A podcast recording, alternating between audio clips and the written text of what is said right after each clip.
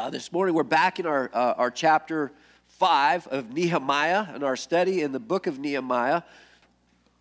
Well, opposition is inevitable.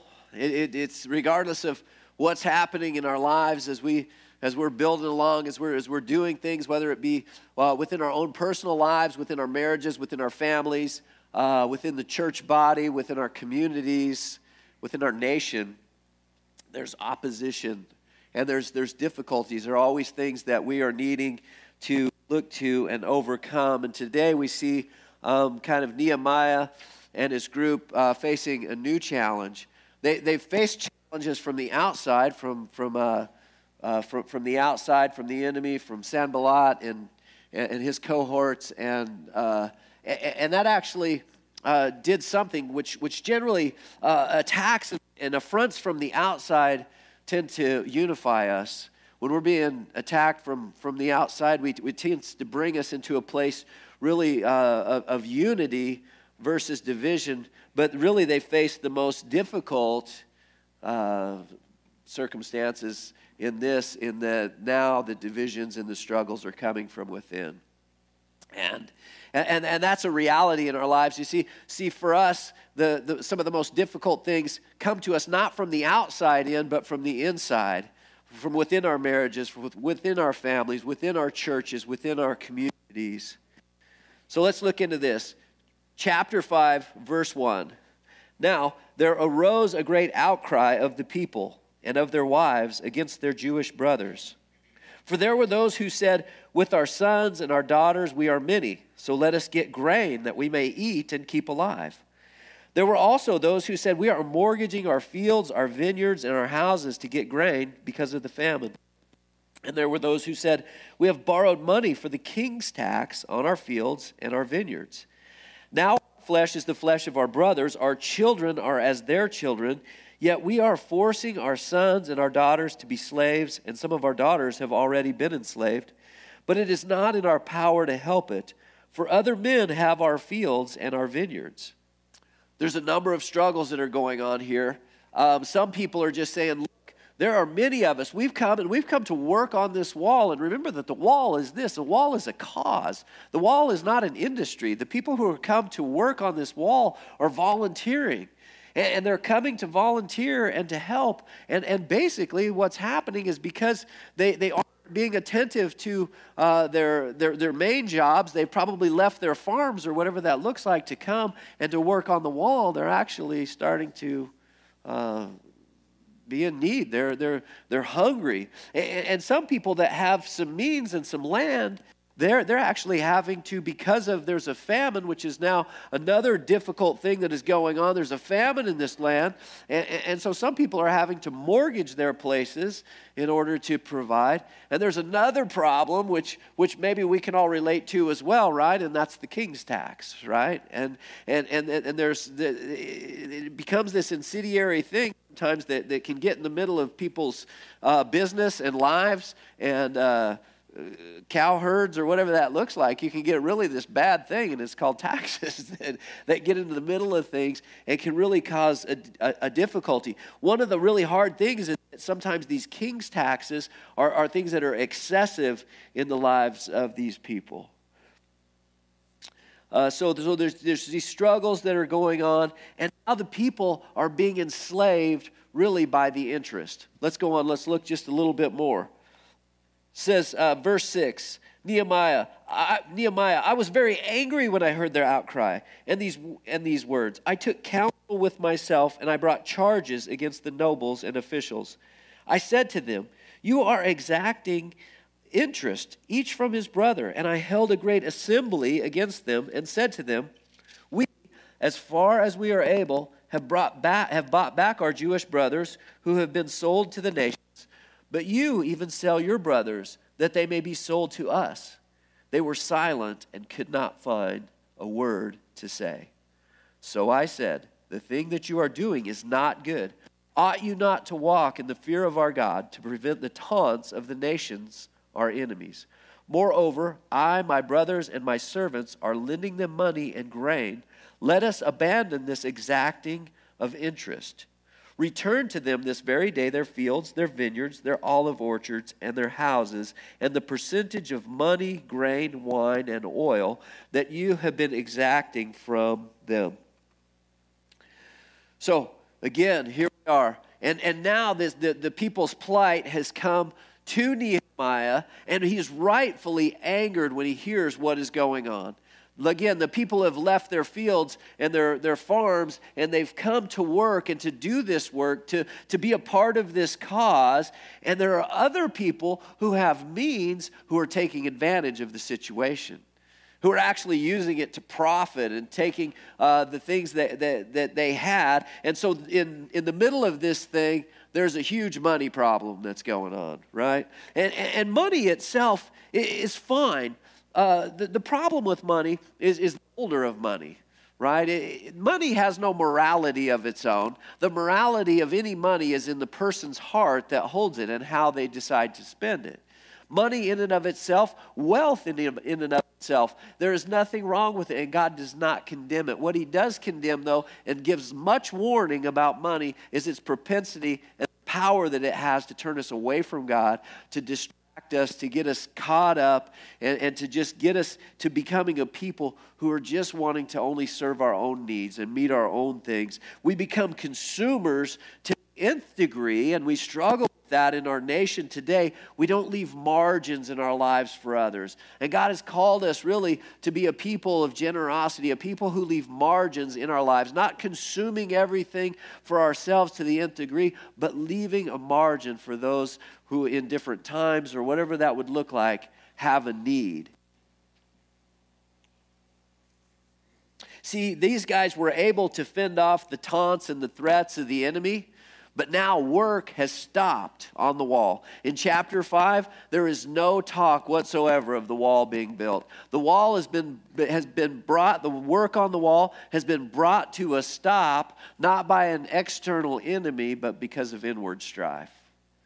And as a church, I mean, we know this is, this is true, and this is the most dangerous thing that the church deals with. We're always worried about what the world's doing out there and what's going on out there and how things are getting messed up and screwed up and how maybe that's going to come and it's going to get us. But I can tell you now the most dangerous thing that the church faces is inward strife, is the struggle from within, is division that happens from within because of different ideas and different thoughts. The wall is stopped here because of an internal strife. One of the reasons that, that, uh, that Nehemiah gets so angry in this spot is because God has addressed this. In Leviticus chapter 25, God has given direction to his people concerning how to deal with these things. Leviticus 25, verse 17 You shall not wrong one another, but you shall fear your God, for I am the Lord your God. We should do these things and we should understand that we're not to be a people who are out to wrong one another. We're not to be a people who are to take advantage of people when they're struggling. We are to be a source of relief, not the pressure that's put on the world out there. And the reason that we do this too is, is because of a fear of God. And when we talk about this idea of a fear of God, what it means is a right understanding of God. It means an awe and a respect of who God is. It means that we really get to understanding who really is the boss and who really owns it all. Again, we talked about this before. Many times, our giving or where we sit in this, it becomes a matter of source. And when we respect God and we understand that it all comes from Him, that it all originates from Him, I don't care how smart you are, I don't care how talented you are, I don't care how successful you've been, if we don't really recognize that all of that has an origin and that origin is God and that He is the one who owns this thing, you see, see, the people weren't to ever just be taking of land from one another or taking advantage of one another because they were to recognize that the land actually belongs to God. It's His. And if it's His, therefore, it should change the way that I see it. If it's in my possession, then I need to recognize and see not that I'm the big deal, who's, although I am a big deal, um, uh, that, uh, that owns this thing, but that it really belongs to God. See, the earth God owns the earth and all that it contains. Again, again, it's this, it's this idea of source, and I, I, I, my analogy, you'll get tired of them, but, but again, it's, it's this idea of, of what is the source? And that really becomes this fundamental idea of, of how we deal with money and how we deal with people. If there was a kiosk up here, again, and this kiosk said, look, um, you come up to me, if you walk up to the kiosk, it's going to spit you $100 out. But here's the deal, here's the terms you're going to take you're going to leave some margin you're going to take $10 and you're going to give it back. You're going to put it back in the kiosk okay? How willing would you be to do that? Would you do it? Would you do it again? And again? And again? Right? Of course you would. Why? Because you understand that the source of it would be this kiosk right? The, the source, and because this recognize that the source isn't ourselves, we'd be more than willing to say, okay, here you go, I'll, I'll, I'll make that trade all day long. I'll make that trade. You see, and so so it just becomes really this understanding of, of, of where our hearts are really positioned when it comes to things and stuff. And many times, and this is a struggle, and this is why the Bible deals with this on so many levels, and why there are so many warnings that are given to us. Now, in particular, here too, there's some there are the, really these things that are coming, and it's uh, especially within the church. Oops, sure you did that as soon as I hit it. Okay, Leviticus 25 going on. And again, 25 is dealing with this. How do you deal with this, this thing of your brothers? If your brother becomes poor and cannot maintain himself with you, you shall support him as though he were a stranger and a sojourner, and he shall live with you. Take no interest from him or profit, but fear your God, that your brother may live beside you. You shall not lend him your money at interest, nor give him your food for profit. And so at the elementary level, now don't get me wrong, I do think that there, is, there are times and there are things and there are, there are places for interest and, and, and some of those kinds of things. But when somebody doesn't have their basic needs met, we're not supposed to be a people who are charging interest and taking advantage of that.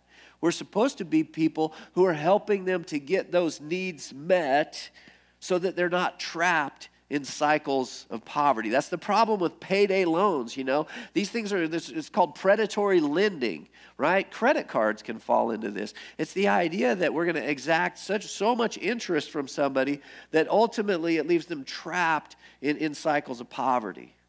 And you have to understand poverty. Poverty is it's a mindset. It's it, it's a difficult thing to escape and to get out of. I grew up in a cycle in a mindset of poverty. I understand what that looks like. I understand why people take, and when they get a, a, a $400 tax uh, return, why they go buy a big screen TV with it. You want to know why? It's because it's never there.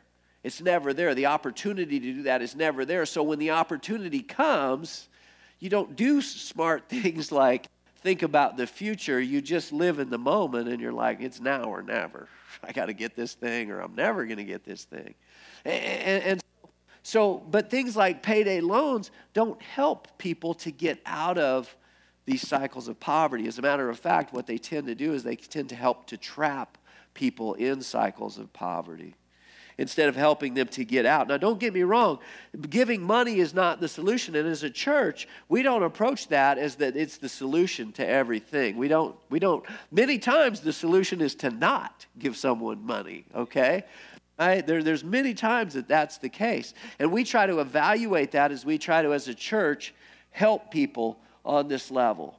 And, and I want to just say, I'm just grateful. I'm grateful for you guys, and I'm grateful for give, the giving that goes on at this church because we are able to help people on a lot of levels and sometimes very generously. As a matter of fact, the church so far this year, I'll tell you where we're at. We've given out in excess of $38,000 right now. And last year at this time, we'd done $23,000. As a matter of fact, we're over the top a little bit and we've had to back off just because we have really. But our community, there's a lot of needs out there. Again, we're not trying to meet every need or, or meet that with money, but we do want to be a source. We don't want to outsource to the government what the church is meant to do. This is what the church has done. The church has outsourced to the government the function of the church. But to be honest, to be able to do that, it requires a cooperative giving within the church body. It requires that because we then we have more and we have this availability to go and to make a difference and to make a difference in people's lives. And it makes a difference to the world out there. Listen to this. Uh, uh, let's see here. Where am I at? Uh, Nehemiah, uh, verse 9. So I said, the thing that you're doing, it's not good. Ought you not to walk in the fear of our God to prevent the taunts of the nations, our enemies? Right? So the church is taunt. I mean, part of why we do this, too, and, and the reason that we need to do this is so that we have a good witness to, what, uh, to, to the world out there. That, that when we're not doing this, if we're actually taking advantage of one another, or we're taking advantage of the world, or we're, we're purchasing things. See, the church is not business. Churches, I don't understand churches that start, okay, I get some of it. Maybe you buy a camp. Maybe you buy something like that. Maybe you do something, you purchase things that are in alignment with ministry and things like that. But when churches start big investment funds and, and, and purchasing uh, properties and all, I, I don't get that. We're, see, see, that's the wrong kingdom to investment right there. That's the wrong kind of invest, investment into the wrong kingdom. The kingdom that we're called to invest into is one where we just we have loose hands. We, we don't we don't we have we keep a basic uh, amount of money that we're trying to kind of save just to be wise and so that we can do ministry. But but we're not into like banking up big reserves around here. What comes in goes back out. And we're consistent to do that. And I'm not trying to pat us on the back. I'm just trying to talk about what the church ought to be and what that needs to look like. And we take care of a lot of needs within this church body too. And many times people will come and they'll be like, Look, can I just, you know, I mean, if the church would lend me some money, I'm like, We don't lend money. That's not what we do. We don't lend money, we give money. It's either a gift or it's nothing. It's, it's, that's the only, there's, there's, there's nothing about that. There's never terms that we put on that. See, the people of God are to live in the fear of God, and we're to build a testimony of who God is, the generosity of God, the generosity of God's people, and the difference that we can make when we can live generously within the community. Giving. Like, oh man, I knew it was coming. I knew it. You know, to be honest with you, I, I will not be ashamed in this church to stand up here and talk about giving. I, am not going to shirk back about that. I know everybody's like, oh, I knew it. You just want our money. No, we don't want your money. Well, we, we want to make a difference in the world out there. But I'm going to tell you this that God has a lot to say about giving. And what it's about is a blessing to you. Does God need your money? No. But what you need is to learn how to be a giver. And I need this same thing. Why? Because I'm selfish. Because I want to I want to just take it all in and, and, and, and go. I want, I want the best stuff. I, I want the next thing. But God is, wants to put a stop on, on that for me so that I'm not so that I and you are not uh, shackled to our money and to our bank accounts so that we can live our lives with loose hands when we can have just open hands. And when you can do that you can have a completely different relationship with money. When our relationship with our money starts turning into a stewardship versus ownership man i tell you what it's an alleviating freeing kind of a thing. And this is the things that god wants to bring us into Second Corinthians, God is going to deal with his church about what giving looks like. Chapter 9, verses 6 through 8. The point is this Whoever sows sparingly will also reap sparingly. Whoever sows bountifully will also reap bountifully. Each one must give as he has decided in his heart, not reluctantly or under compulsion. For God loves a cheerful giver, and God is able to make all grace abound to you so that having all sufficiency in all things at all times, you may abound in every good work. Our giving really is, is truly, it's an act of worship. It's, it's a place where, where this, and, and, and there's just this principle that God lays out here. You, you sow sparingly, you reap, you reap sparingly. You sow bountifully. You sow a lot of seeds, you get a bigger crop. You sow a few seeds, you get a smaller crop. It just makes sense. So God is kind of given us these basic, these, uh, these giving uh, overview. And, and he says basically, look, it, it, should be, it should look like this our giving should be generous, it should be intentional. It should be on purpose. It shouldn't be, it shouldn't be brought about by some kind of a feelings of guilt or any of that kind of stuff. It shouldn't be because, you know, we get whipped into some kind of a frenzy. It should be intentional. We should just be a people who are intending to give. It should be willing. It should be cheerful, right? And it should be in faith trusting that God is able to multiply what we give. He just lays out these principles there generous, intentional, willing, cheerful, and in faith. This is how God's church is supposed to give. Acts 2, when we look at Acts 2, we see that, that, that there was this amazing thing that had happened within God's church.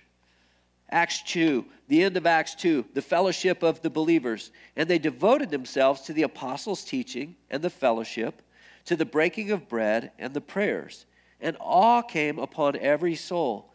And many wonders and signs were being done through the apostles, and all who believed were together and had all things in common and they were selling their possessions and belongings and distributing the proceeds to all as any had need. And day by day, attending the temple together and breaking bread in their homes, they received their food with glad and generous hearts, praising God and having favor with all the people. And the Lord added to their number day by day those who were being saved.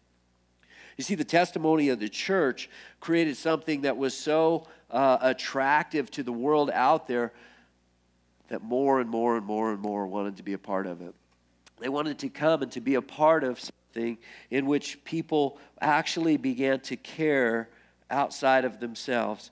Now, don't get me wrong, there's a responsibility for each and every one of us to care for our own households. It's, it's the place where it starts. And, and, and some of that, even this picture within the wall and some of the needs, could be because some people didn't care for their own households first. They didn't, they didn't take the time, they just went and they, they thought it was maybe exciting to go build, and, and they didn't deal with, with their responsibilities. So it starts at home, it starts with a responsibility, but really where this ends up is that we should be a people who leave margins for God to work and leave margins for others. There needs to be a place for God's people to recognize when we've had it, when we've got enough, and instead of just being something where it's just all incoming, there becomes a place where there's some room and there's some outgoing. And, and this is part of what it would take to, to, to see a drastic change in, in our world.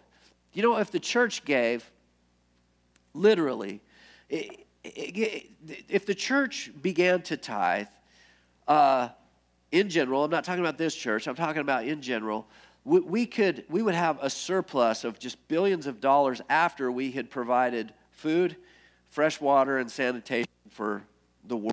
Literally, we could solve the problems of the world. You see, you can solve the, we can solve the problem of hunger by what we spend on ice cream. Literally. It, it, it's not this thing that is so massive. Sometimes we look at it and we, we look at the whole big undertaking and we, it seems so large. But really, what it looks like is when we all begin to participate, we all begin to have a kingdom mindset that is bigger than, than, than what our limited, small view of life and the world tends to be and we begin to live that way. Like that, like that this isn't it, that there's more than this. God has called his people to be a community of givers, meeting one another's needs and helping to meet the needs of those outside of the church that they might see the love and the generosity of God. See, ultimately, this is what this is pointing to is the generosity of Jesus who gave everything, who withheld nothing on our behalf. The ultimate picture of humility and generosity we see in Jesus. Verse 12. Whew, I thought he'd never quit. Verse 12. Then they said, We will restore these and require nothing from them. We will do as you say. And I called the priests and made them swear to do as they had promised. I also shook out the fold of my garment and said, So may God shake out every man from his house and from his labor who does not keep this promise.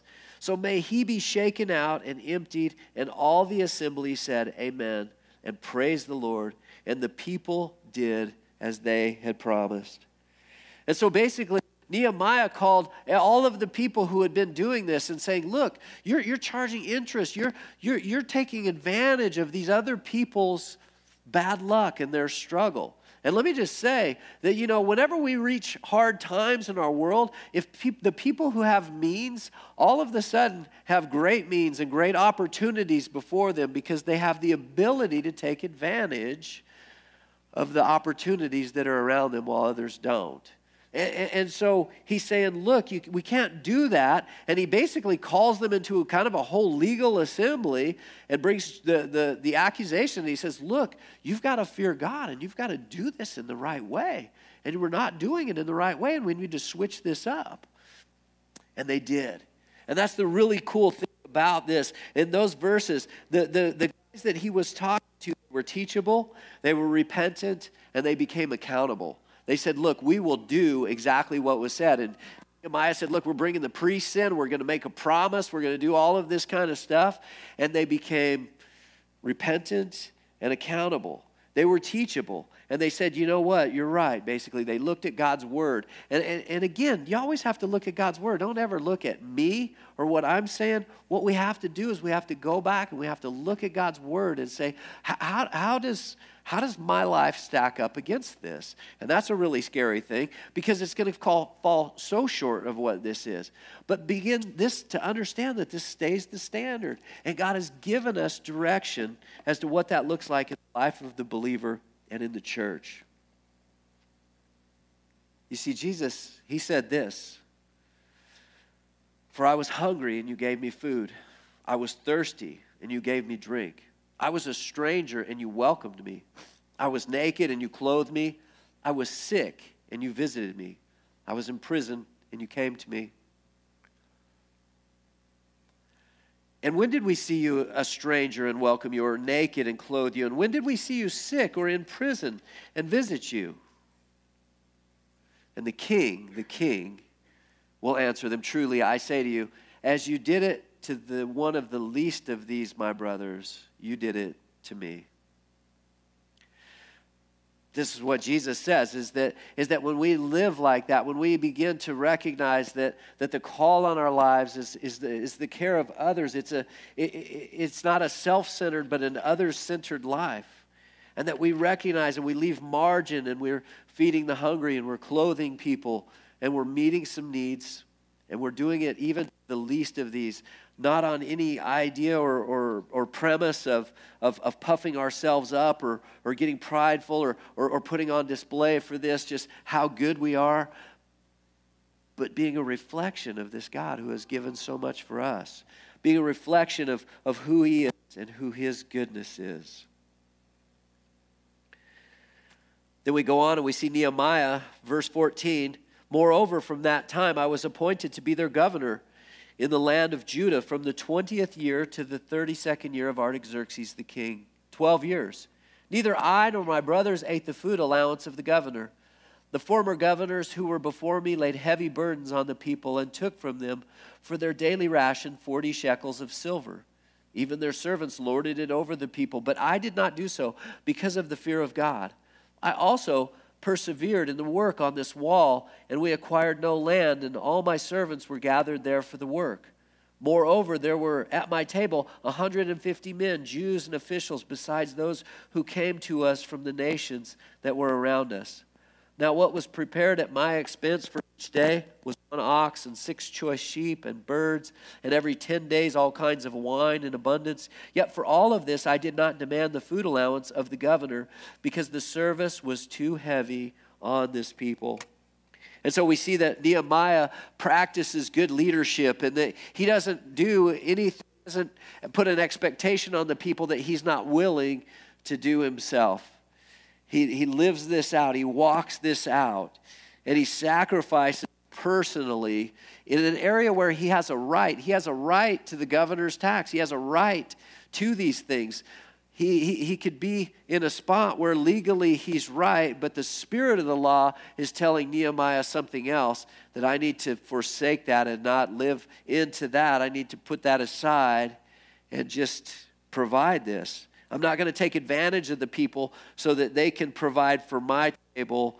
He's providing, in, in his own way. And for a lot of people, it says 150 people every day are basically eating out of this.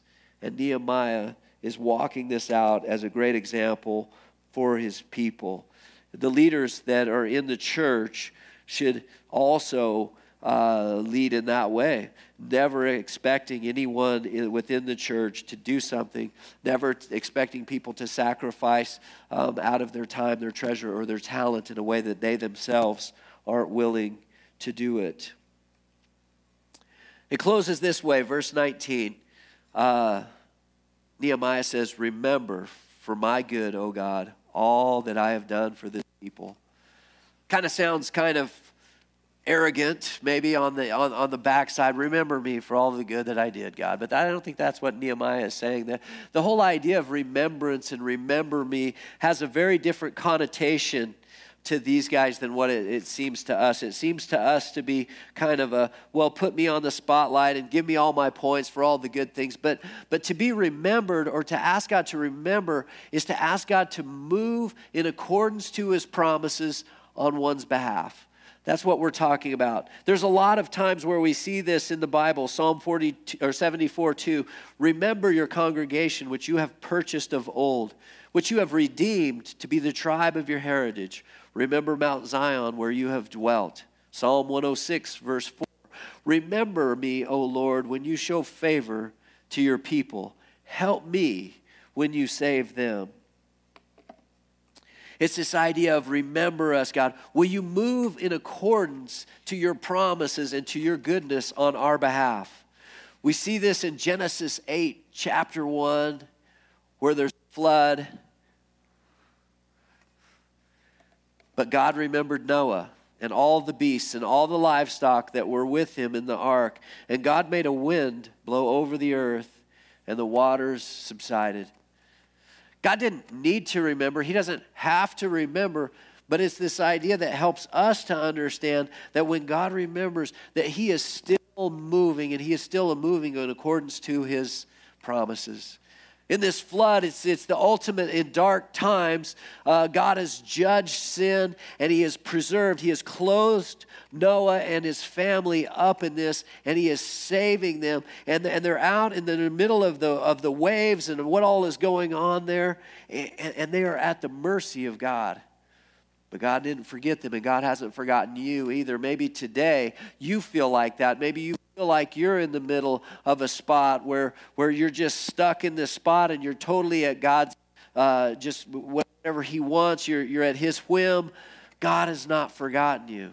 And God, when He remembers us, it's Him saying that He is going to move in accordance to His promises, to the things that He's promised. And we see this too that, that God has caused this wind to blow over the earth. And, and, and, and really, this is a picture of salvation. It's a picture of, of who God is. It's, it's God who's remembering. The ark is, represents really salvation, it represents Jesus and, and this way in which we are carried through this storm. And when we can't see it and we don't understand and we ask for the things that we're going through, that God is going to bring us through this. And then the wind that blows, the Holy Spirit so often is, is referred to as the idea of, of this wind. And we see this Father and the Son and the Spirit at work in salvation, carrying us through this. Finally, Luke 23 42, there's a thief on a cross. And I don't know what this guy had done, but he was getting the worst form of, of capital punishment that the Romans had. And there's a time within this that he, he, he makes a, a, change. There are, there are three crosses Jesus and two uh, uh, of these criminals that are on the cross with him. And, and it's an interesting thing because one rejects him and one turns to him. And the one before his death, he just he simply goes over and he looks at Jesus and he says, Will you remember me? Will you act in accordance to who you are and your promises on my behalf? Will you, will you, I'm seeing something in you. I'm recognizing that you really are a king and you really do have a kingdom. You really have something to offer me. Even though externally i can't nobody can see it you're dying you're on a cross you've got a crown of thorns you're not in the middle of your wealth and your and your prestige and all of those kinds of things. But he saw something he came to understand something about jesus that jesus could take him through what he was going and deliver him into something else. And he said would you remember me when you come into your kingdom would you act on my behalf when you come into your kingdom? And Jesus' response to him was, I tell you the truth, today in paradise. And that's the promise for every one of us who, who, who place our faith in Jesus. You see, God is shaking this world right now, but He's stirring His people, shaking the world stirring his people, reminding us, reminding the body of Christ of why we're here and what life is really about, helping us to understand that maybe, maybe it's not about all of the things that we've been wrapped up in and that, that, that, we've, uh, that we've allowed ourselves to be really distracted with and things like that. Maybe there's a deeper and a higher calling that God is stirring in us, reminding us, I've called you to be my body to move as I'm moving on this earth, to move in cooperation to what I'm doing, to go and to make a difference in the world around you. And if maybe today you sit here and you've never made that decision, you've never trusted God, and you're looking at the world around you and you're looking at the circumstances of life and everything, and you're, you're going, What in the heck is going on in this world right now? Because this world is, is, is in a tailspin right now in a, in a rather large way. In the middle of that storm, you can always stop and you can look to Jesus and you can ask Him to remember you, to, to act on your behalf according to His promise, because the promise is this the promise is that He won't leave us in our sin, that, that He has made a way. That even though we were lost and we were, we were trapped and we were, we were uh, we were in sin and, and we deserved hell and death, that God didn't leave us in that place. That he left everything. He left his privileged position. He left all of his well being and everything behind. And he came and he entered into a human body because it was a human problem that had to be solved. It was a human problem, but it was only God that could solve it because the problem was so great. So only God could pay for the penalty of sin for all of the world, for all of humanity, and make available salvation. So that whosoever calls upon the name of the Lord, it says, will be saved. It's really a simple thing, it's not a complicated thing. It's really about a heart that recognizes a need it recognizes that it's a need that it can't fulfill, that, that, that, that there's, a, there's a problem, and that problem is within me. And then we come to believe that there's a solution, that Jesus and his death and his resurrection could change our lives. And that what we really need is the Holy Spirit God to come and live inside of us, which is the promise that when we receive, when we believe on Jesus, that we are adopted into God's family. And we are adopted into God's family. We're given the Holy Spirit, and the Holy Spirit causes that spirit that was dead in us because of sin to come alive. And we begin to hear and, and, and, get on a wavelength where we can communicate with God. We receive forgiveness for our sins, and we become a new creation and change starts to happen in our lives, not from an external place, not from things on the outside or laws on the outside, but because of a change in our spirit and a change in what's going on, that it becomes an outflow out of our lives. God teaches us and helps us with generosity. He teaches us and He, he helps us with the idea that I need to. Uh, I need to follow him. I need to just be rooted into him and allow him to work in and through me. And if you do that, I promise you, because it happened to me um, 23 years ago, it'll change your life. It'll change your life in a big way. It won't be easy. As a matter of fact, I promise you this it'll be the hardest thing that you ever take on. The hardest thing you ever aspire to do will be to follow Jesus. But it will be the best, most rewarding, and the greatest adventure that you could ever go on. So if you've never done that, you've never trusted Jesus, I just want to tell you, you can do that anytime. You just get right before Him. You just ask Him. You admit that you're a sinner. You believe that He paid the penalty for your sin on the cross. And then you confess, you, you, you, you, you receive that, you, you, you, you confess that He is Lord, that He is the King, that He is exactly who He says He is. And the Bible says if you do that from a right heart and a right position that way, that you'll be saved. Lord, I just thank you that you are good, that you are so generous, that your generosity is, is unbounded, that you've been so generous towards us and you've given us so much. And Lord, uh, we just pray that you would help us to be generous as well, to recognize that there's a high call in our lives, that, that there's a place where we could go, where we'd actually find it life giving to be generous, to, to give, to, to extend ourselves. Uh, to give time, to, to have margins in our life for somebody else, to not just run from thing to thing, to not just go from accomplishment to accomplishment, but, but to recognize that in the in between there, that there are things that we can live into that will really feed us, that will give us life, that will feed us in a way that, uh, that no food could ever feed us, that, that we could really be um, a spring, an outflow a place where others come and they find relief and they find refreshment and they can find truth and they can find love and find support. So, Lord, you know how we are. You know where we're at. You know how hard this is for us, how difficult it is. You know how our hearts are just so easily distracted and taken to different places. But God, we just ask that you would, you would help us to, to be focused on you and your goodness. Help us to focus on what you're calling us to today and help us to leave room for somebody else. God, help us that we wouldn't be the people who just rush past everyone who needs help and just blame them. Help us to recognize that you're calling us to be part of solutions in this world. We give you praise we give you glory. We are so grateful for how you've lavished on us every good thing. That you're the Father of lights, that in you there is no variation or shifting of shadow, and that every good and perfect gift has come from you.